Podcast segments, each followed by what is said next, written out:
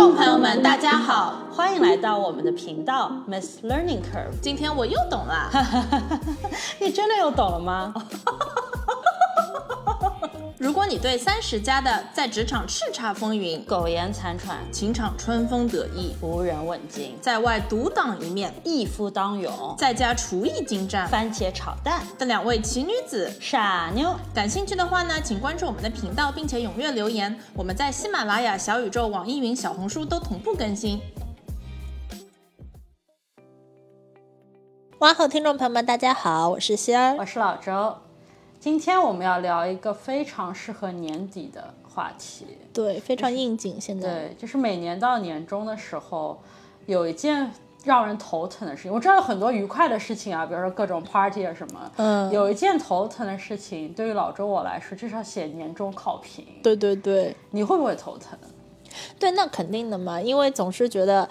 一工作了一年的集大成，就是可能有跟，然后这一件事可能其实就是说挺挺挺重要的。嗯，像老周我的话，一定会拖到最后一天，然后会可能 slog 整个下午，就绞尽脑汁想把那个年终考评给写掉。对对，我。然后我发现一件事情，就是其实虽然我觉得可能每个工作的人年终都要写年终考评，但是我却没有发现很多人会就是。在日常生活中，没有人会教你说怎么写这个年终考评，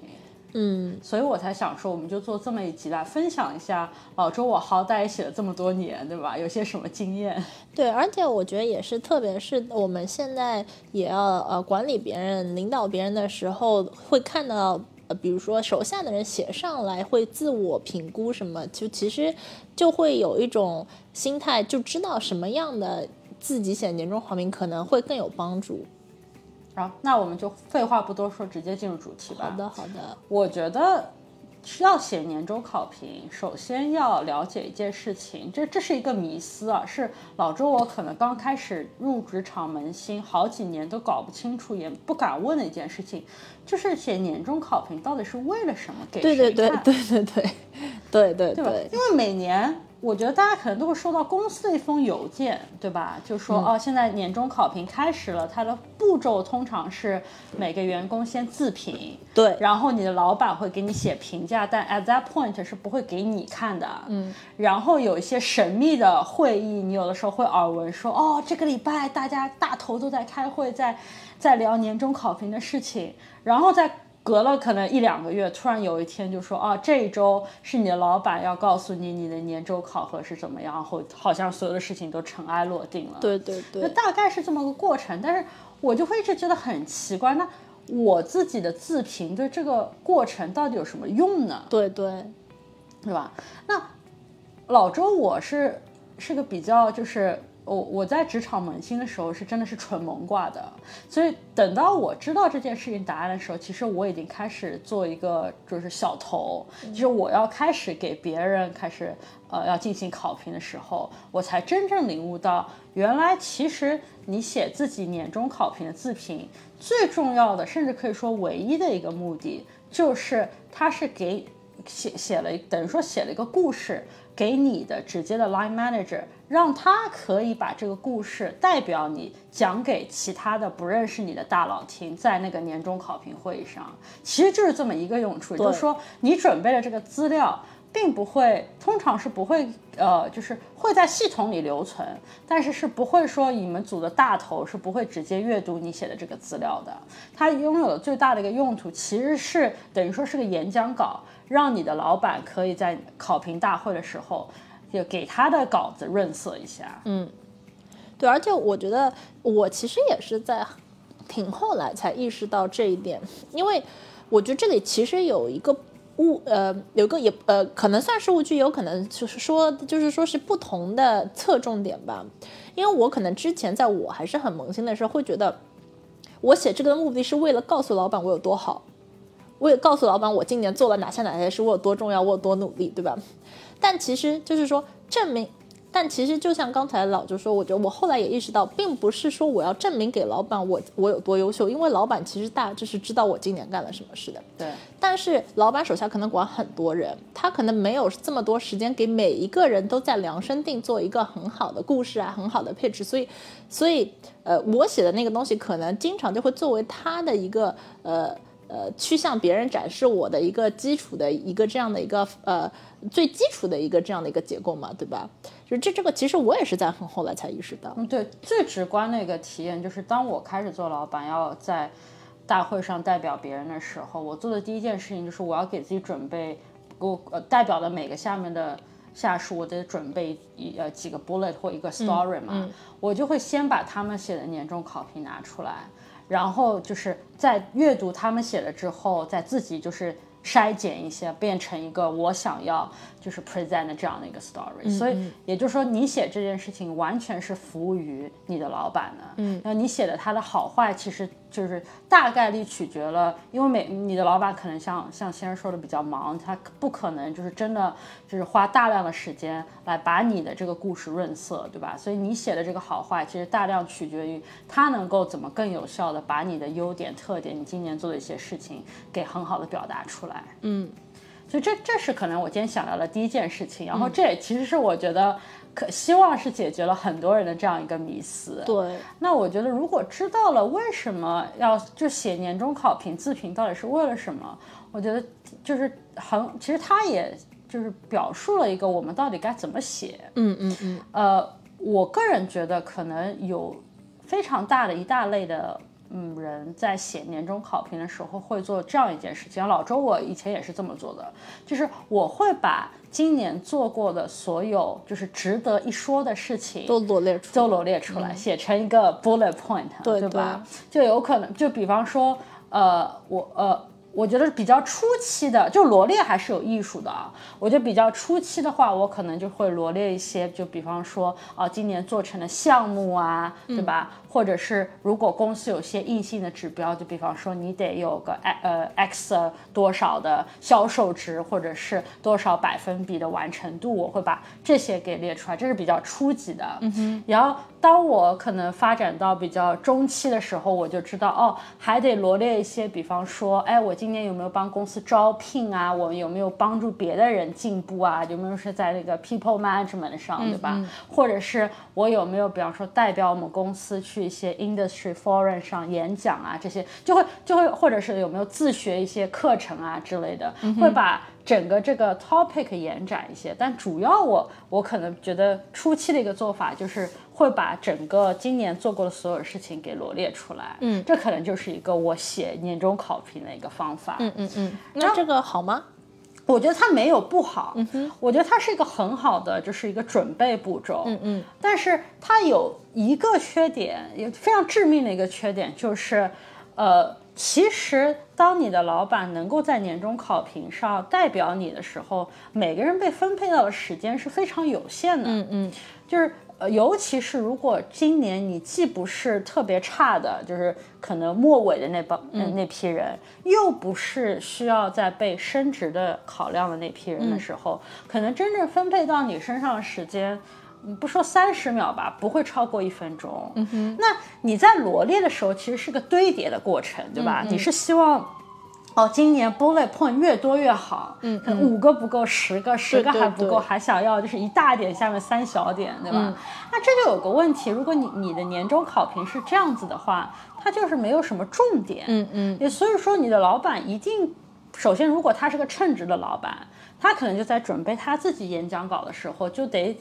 得用他自己的理解，帮你的这个呃就是。bullet 当中抓一些重点出来，的？如果他比较认真负责，如果他不是很认真负责的话，他可能就是哦，我有时间把前面三点讲了，我就帮你讲了，对吧？这这就是我我可以 cover 的地方，没有的话就就算了，对吧？有的时候你想要最想要表达的一些信息，可能就没有办法传递出去，嗯嗯，而且你在他心中也就是。等于说，呃，我觉得累赘可能这个词说太重了，但是就是会让给印留给他的印象就是你是一个不太会抓重点的这么一个人，对吧？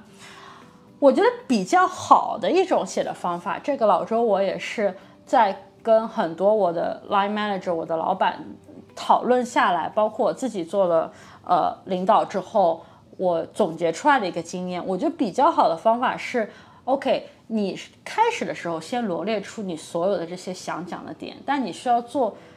呃更进一步，就是把它总结成一个。故事，就是你需要是有个故事线，然后这个故事通常来说，你你回顾你自己一年做的事情，希望你可以抓出，比方说三到五个重点，嗯嗯，呃，然后围绕这个重点，你可以说啊，今年我在某某方面做得很好，比如我完成了这个，比如我学习了那个。如果说你你把它写成这样的一个故事线的话，它其实是一个更有效或者更。更好的帮助你的老板，可以把你的今年的一些闪光点给说出来，这样的一个方法。嗯，对对对，刚才你说的写成一个故事，这个想法很好，但是那要怎么样写成一个故事，或者说要，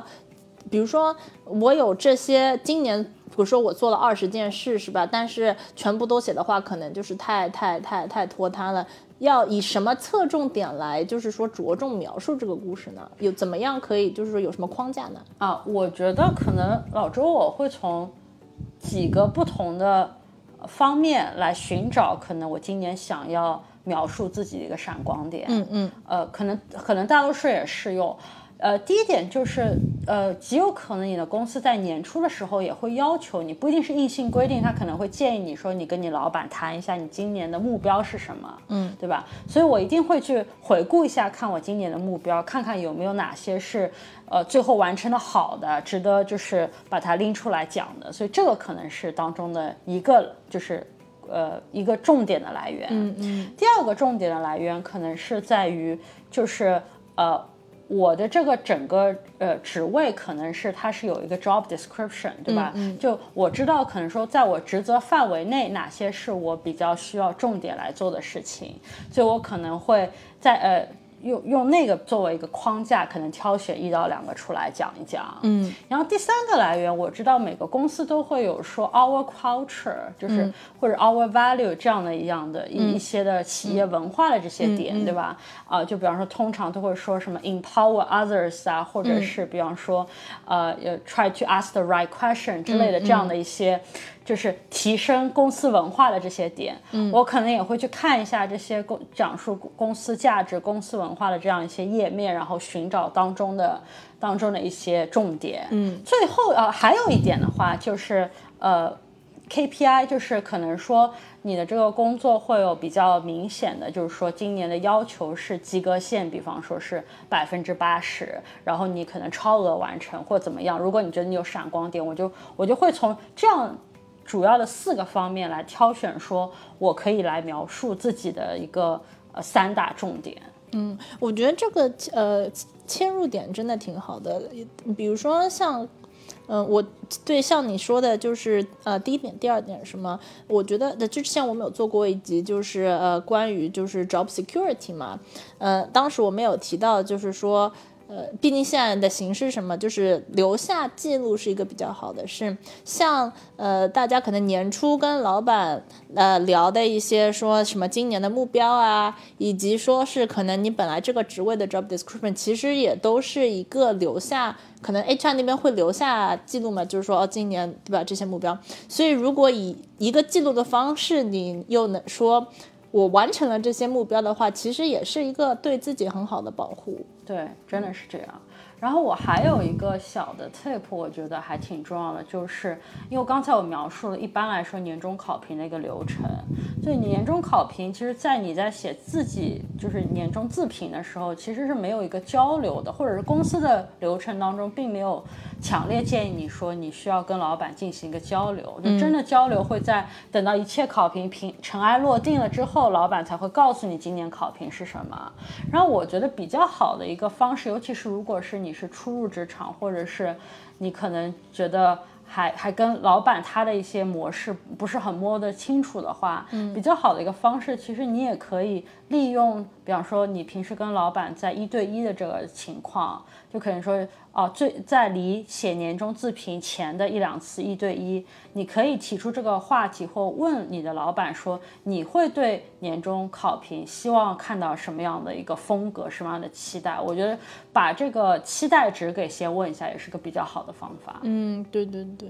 那我想问一下，因为嗯，刚才有说可能开始的只是我，其实确实建，呃，我其实也导演建议，嗯，听众朋友们都。从那个流水账开始，就因为，呃，我觉得很容易被忽视的是，大家可能都会特别印象深刻最近做的事，但这个然后可能会忘了，比如说年初做了一件大事啊，或者怎么怎么样。所以其实有一个时间线的，先把这一年自己真的很努力做过的事情都，呃呃，都列出来，是一个好的方法。但当然。这个并不是最后呈现给年终考评的一个一个答案，但呃，我想问一个问题，就是说，那那也许可能我今年列出来，对吧？我流水账列出来做了三十件事，然后完了说我要呃做成一个故事固然好，那就可能意味着我可能最后写了四大点，那我又好像就是舍去了很多。那个我今年的很多成就，那这个取舍怎么办呢？那我同意你说，最重要的第一点是要把能想到的宁缺毋滥，我觉得把所有都罗列出来。嗯，如果说你真的剩下了三十点，我然后你又总结出了，比方说三四大点，你想要主要的像 highlight 的话，嗯，我会建议再多做一个动作，就是把它们呃 group 起来，嗯，就是哪几点其实可以。就是支持或者 support 一样的一个故事，对吧？就比方说，我可以举个例子，我有的时候我会说，呃，我我今年就是主要的一点是帮助别人来成长，对吧？那我可能帮助别人成长里面，我做了很多的事情，我可能是呃组织了那种就是一起可以培训学习的这样一个活动，对吧？也有可能是。呃，我成为了谁谁谁的 mentor，对吧？也有可能是我参加了一些，比方说校园招聘的活动，对吧？就可能我我会这三点可能都会出现在我刚才的那个三十点当中，然后我就会先把它们都归纳成。呃，都可以连接成或 map 到我想说的这个重点上，嗯，然后再进行一个取舍，就在于，呃，首先不一定每一点都要说。如果刚才这三点我觉得已经够强了，然后如果我的第四点，比方说是一个，呃。呃，在去年的基础上继续成为一个呃，就是大家的好老板之类，就比方说是个延续性的动作，我可能觉得啊，那这可以省略掉它，因为它是去年已经提过了，不是一个新的东西，有可能可以做这么个取舍的事情。但是同时我也会有一个就是重点和非重点的区分，就是如果说在同一个点下面。我觉得比较想要重点讲的一个小点的话，我可能会用两三句话，然后有一些最好是一些数字的支撑，来把这点讲的比较完善一些。然后如果有一两个 bullet，我是希望就浅浅聊一下的话，我可能就一句话就带过。所以我会选择这样的一个方式，使得。我一个重点还是一个小节的这样一个 paragraph 的这样一个形式，它不要太冗长，但是可以把比就是把几个例子融合在里面。嗯，那刚才你有说到不要太冗长，你觉得这个整体这个呃自我评价的这个篇幅大致是多多长比较就是理想的啊？我其实觉得有一个 rule of thumb，就是一般来说。大概是一到一页半是最理想的，嗯嗯，可能超过一页半就太长了，要小于一页的话。会给有一些老板留下印象，就觉得说你这个写的不是很认真。嗯，但这里我我也用了一个词，就是有一些老板，所以我真的很建议，如果说这是你第一年和你的老板就是写呃写年终考评，真的非常建议做的第一件事情就是先跟你的老板去聊一下，他对一个年终考评的期待值是什么样的。嗯，因为这也是绕回来我们开篇说的嘛，你写这个年终考评最后是为了为他服务的，其实是他的一个演。讲稿，所以你得符合他的一个演讲的一个风格，对吧？如果他是喜欢那种哦，你就是写的少一点，但是把重点就是就强调出来，像提词器一样的那种风格的话，也许你写的短小精悍一点，他也反而会喜欢。但我觉得大多数的。就是领导可能会喜欢那种自成一个小故事的那种风格，然后这个可能如果你要写上三四点的话，通常来说一页到一页半可能是个最合理的一个范围。嗯。那我还想问一个，就是这个跟年终考评也有有关系，但可能不是写小作文，就是我觉得很多公司也有可能就是说评分制嘛，就会直接打分，就什么一二三四，我就不管怎么样，然后会让自我考评的时候也会说你自己给自己打一个分，比如说我还有的公司可能就是他甚至会说这。呃，不光你自己给自己打个分，还说什么这五个领域，比如说他帮你放这五个领域，你各自给自己打一个分，最后再打一个总分之类。那比如说这种时候，我觉得一般都会有这样的纠结，就是说自己又想要把自己写得好，对吧？然后因为因为生因为就是会觉得，要是自己都写的不好，老板更不会就是帮自己提上去，是吧？但同时呢，因为写又是写给老板看的，他其实也知道我今年做了什么，就有一种好像我也不能太，就是自吹自擂，给自己打什么都打最高分，就是怎么样把握这个度呢？有没有什么建议吗？哦，我我有，因为我这也是一个我从就是自己开始当领导之后才得到的一个想法，嗯，就其实。除非你的领导真的是跟你非常不对板，嗯，我觉得大多数情况下，不论他平时领导的风格是怎么样，可能比较严厉一点，或者是跟大家融入一起，其实，在年终考评这件事情上，他跟你是站在一条船上的，嗯，呃，因为呃，会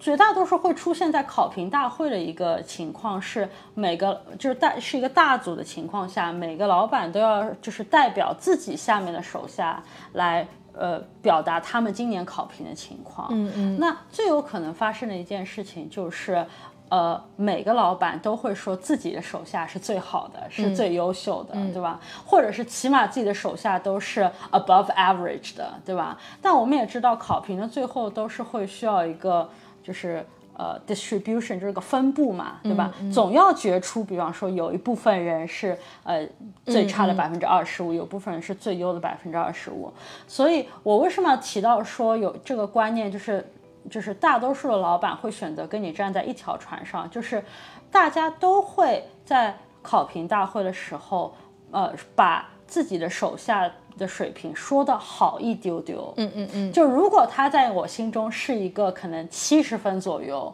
我会可能把它说成七十五分甚至八十分，嗯，因为我知道就是呃别的老板也会这么说他自己的手下，如果我把我的下属给说低了，其实对他们来说是个 disadvantage，那如果说他们拿到了考评不好，他们就会对公司。不开心、不满意，嗯，然后有可能就会我的得力下属就会离开公司，然后到时候我就落不得什么好，嗯，所以其实老板是有那是有在考评的时候有那个动机跟你站在一条船上的。对，其实这个我觉得是也是会有一些人的误区。其实，在年终考评这件事情上，并不是员工 versus 老板。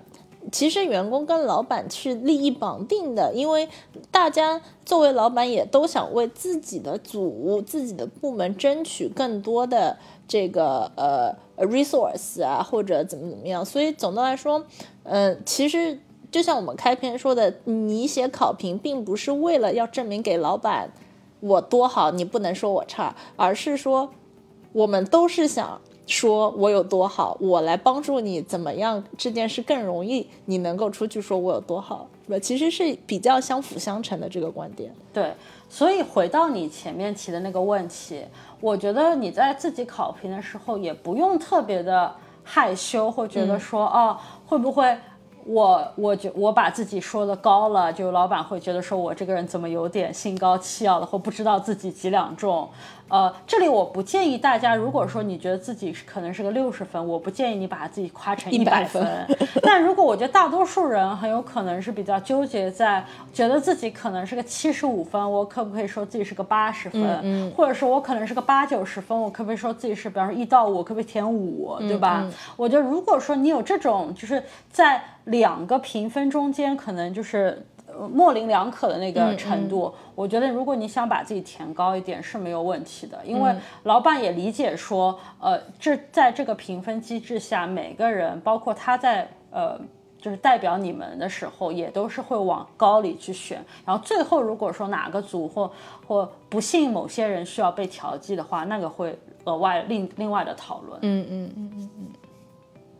那我觉得刚才嗯概括的这四点特别好。我有一个小补充，嗯，也是其实呃我有过老板给我的建议，就是说，因为年终考评可能主要的是呃，当然是专注于今年做了哪些事。但我我之前有过老板，其实说我呃他会说，那整个 road map 是什么？就是在整个大计划中，比如像有的时候公司他们其实当说起他们的就是那个 vision 啊什么时候，他会说我的五年计划、我的三年计划、五年计划、十年计划。然后我之前有老板跟我说，我就是说，那你今年做的这些这些，那你整个 road map 怎么样？你今年做的这些，在你的比如说五年计划里，或者对这个职位的五年计划里有什么作用？所以，嗯。当然，这适合的朋友其实也可以适当加入这个，因为这也是一个非常好的切入点，能够让老板以及其他的老板知道你是一个有长远的这样的一个呃 vision 的人。呃，如果适用的话，也可以加进去，就是展望未来，对吧？对其实可以写在就是结尾的地方。对对对。哦，我今年做了这么三到五点是非常闪光的，然后长期来说，这个是我未来的一个计划。对对对对对。那我还有一个问题就是，嗯。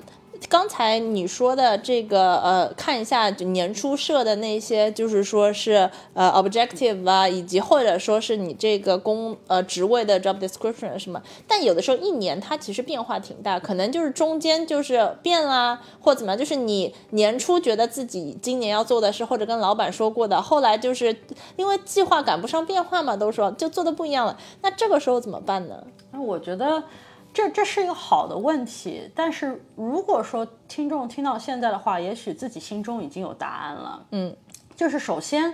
你的年终考评，我我其实不不会觉得说你的老板在年初设定的计划，然后你们在整个一年当中还没有讨论过这个计划的偏离，我觉得这个概率是非常低的。嗯，大概率也许说，呃，甚至是你的老板说，哦，有我们的侧重点可以变化一下，对吧？他给过你一些建议。或者是呃，就是他其实早就已经知道了你为什么有些客观原因不得不得得改变一下你计划，所以我觉得这其这虽然是一个我觉得可能很多人有的个问题，如果你真的理解了为什么要写这个年终计划到底是为谁服务的，你就知道其实这个就是这个顾虑是其实是有点庸人自扰的，就就大概率来说，你并不需要真的在你的。年终考评里加一句说哦，为什么今年没有完成这个？我觉得他大概率就是已经是不言自明了，他已经知道了，而且大概率这也不是一个你老板需要在为在那个三十秒或一分钟代表你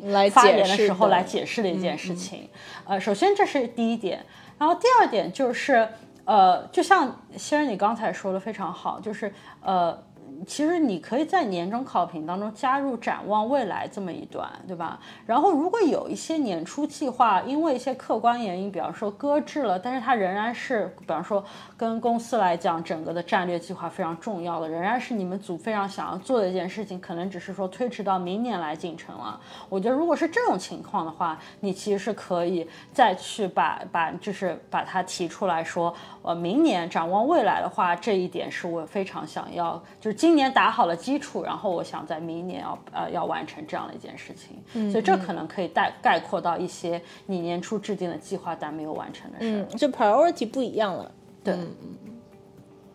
那希望我们这一集能够对听众朋友们有帮助，因为现在就是一个要大家都在要开始写年终考评的季节嘛。呃，如果你们有什么自己的想法啊、什么经验的话，也欢迎给我们留言。谢谢收听。